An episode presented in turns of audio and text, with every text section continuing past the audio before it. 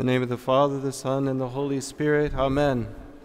When we were all children, we were told, don't stare at the sun, it's going to hurt your eyes. Or maybe you had a more drastic warning, don't stare at the sun, it's going to make you blind. And so we learned not to stare at the sun. Of course, you ever tried, which some of us just couldn't help but trying things we were told not to do. Uh, it was painful, and, and we soon stopped. The gospel reading today talks about the eye and the lamp and light among many things. And it may seem like the gospel reading today is kind of a set of all kinds of different teachings all over the place. But it's really making one singular point, one very important point.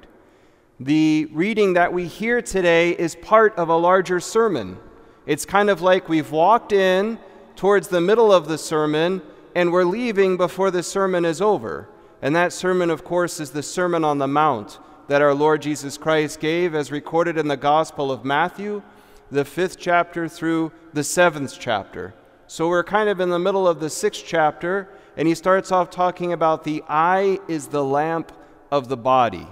Now, he had talked about a lamp earlier in the sermon, and he had talked about light earlier in the sermon. He had told the disciples that had gathered together there to listen to him that they were a city set on a hill, a light that could not be hid. And he said, No one lights a lamp and puts it under a bushel, under a modion, that's the word, but on a lampstand, so that it might shine and give light to all that are in the house. He also said earlier, Let your light so shine before men that they may see your good works and give glory to your Father who is in the heavens. Now, we often tend to think the light and the good works are the same, but not necessarily. The light is the teaching, the light is the wisdom of God. The light is the teaching that is given to us from God, and its fruit is good works. Because in the scriptures, teaching and action, there's no space in between. Teaching and action always go together. And so the teaching is the light that illuminates us, and the light purifies, it makes us clean. So we're to receive that light.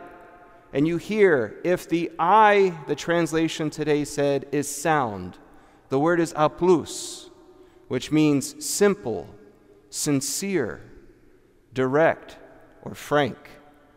Sincere. If your eye is simple, sincere, focused, singularly focused, then the body will be full of light. Again, the teaching of God, the wisdom of God. But if the eye is, the translation we heard today, not sound, the Greek said poniros, evil. If your eye is evil, then the light in you will be darkness. The light will be darkness. You will not have the right teaching in you. And if it is darkness, it says, How great will that darkness be?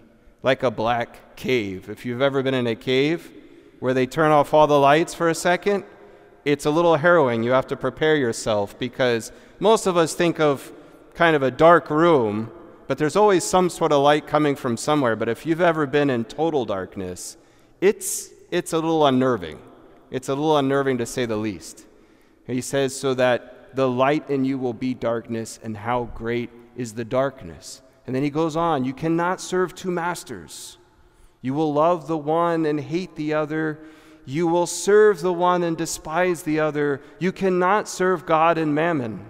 Mammon is an Aramaic word for riches or for wealth. I tried to look it up. I didn't find it. If you can find it, you can correct me later. But I didn't see any god in the Canaanite pantheon named Mammon.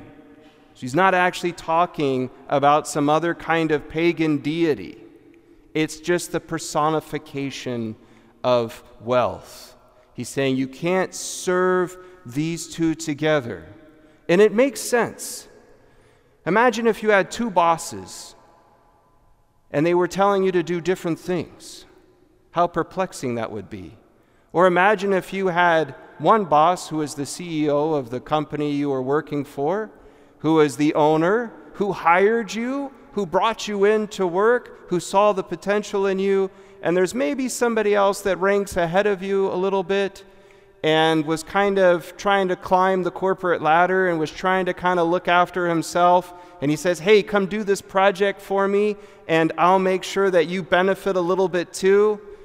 But you know that guy is kind of looking out for himself, and yeah, you might get a little bit of gain in the short term, but then you neglect to do what the owner of the company, the CEO, has asked you to do the project He has asked you to work on, and He is the one who's actually looking out for you. He's the one that sees the potential in you. He's the one that's brought you in because He believes in the good that you can do, but we neglect to do what He says because we think maybe we can get some short term gain by following the other one. How will that work out? Probably not very well. Not in the long term, anyway. Or imagine if you had a head coach and an assistant coach, if you play sports. And the head coach has, This is how we're going to run the offense. And the assistant coach pulls you aside and says, No, you know, he doesn't really see the true potential in you. So when you go out there, you make sure you take the shot. I know that it's supposed to be for the other guy, but you take the shot when you get out there. Who are you going to listen to? Are you going to listen to the assistant coach you don't really know what he's about, or the head coach, and be a part of the team, right? Hopefully, the head coach, because if not, it will not go well. You can't serve two masters. We have to have a singular focus. And then he gives some examples. Consider the lilies of the field, how beautiful they are. Even Solomon, all of his glory, was not arrayed like these. You remember the story of Solomon?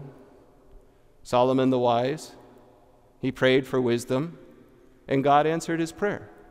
And he became very wise, and he became very wealthy. And then he had all kinds of wives from all over the world, and they brought all of their pagan gods, and he wanted to keep them all happy. And he brought idolatry into the land, and then the kingdom was torn in two, and civil war took place. So Solomon, in all of his glory and his splendor, was not like the flowers of the field. They neither toil nor spin, yet Solomon, in all of his glory, was not arrayed like these.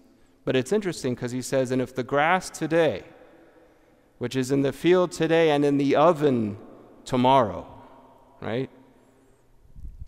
Does not God care so much more for you? Or imagine the birds of the heaven. It's the other example he gave that we heard. They neither reap nor sow, and yet they have food to eat. They neither gather into barns. They have food. Notice he talks about the essential things clothing and food. He's not necessarily talking about iPhones and all this other kind of stuff that we think we need so desperately, right? But he's talking about the essentials of life. Your heavenly Father knows that you need them. He knows that you need these things. But seek first his kingdom and its righteousness. These passages are not just about, you know, how to avoid anxiety, because we hear over and over, don't be anxious. Me merimnate. We hear that verb in other places when, uh, when Martha was scurrying about and she was upset that Mary was seating at the feet of the Lord. And she's like, Lord, tell, him, tell my sister to help me. She says, Mar- he says, Martha, Martha, right? You are anxious and troubled about many things. That's that, that word that's used there. So we're told, don't be anxious and troubled about many things. Now, that doesn't mean don't work, don't do anything, just sit around, everything will just fall into your lap. No, he's not saying that, obviously. We have to be responsible. But he's saying, don't make this the chief focus in your life because it's a harsh master. All of the pagan deities were cruel, they were capricious, they were not consistent, they didn't care about people. They only cared about their own power and their own glory. And this is true about all of the idols today, whatever it may be. They don't truly care about you. They don't truly love you. They don't have your best interest in mind. They will chew you up and spit you out. You know the phrase, I felt like I was just a number, right? This is that feeling. But God, who is our Father and who is our Master, who is our Kyrios, right? The gospel says you can't have more than one Kyrios. He is our Kyrios.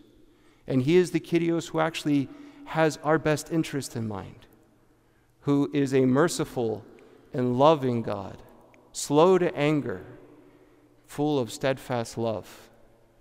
He is the one that we are called to serve. Seek his kingdom and his righteousness, and all these other things will be added unto you. Remember, we cannot serve two masters. We cannot be divided all over the place in our focus. We'll become anxious, we'll become torn apart, and we'll be just kind of left as refuge on the side of the road. But God is the one, again, who cares for us, who looks after us, who provides for us, and who we are called to serve. And serving Him is what brings truly joy and gladness.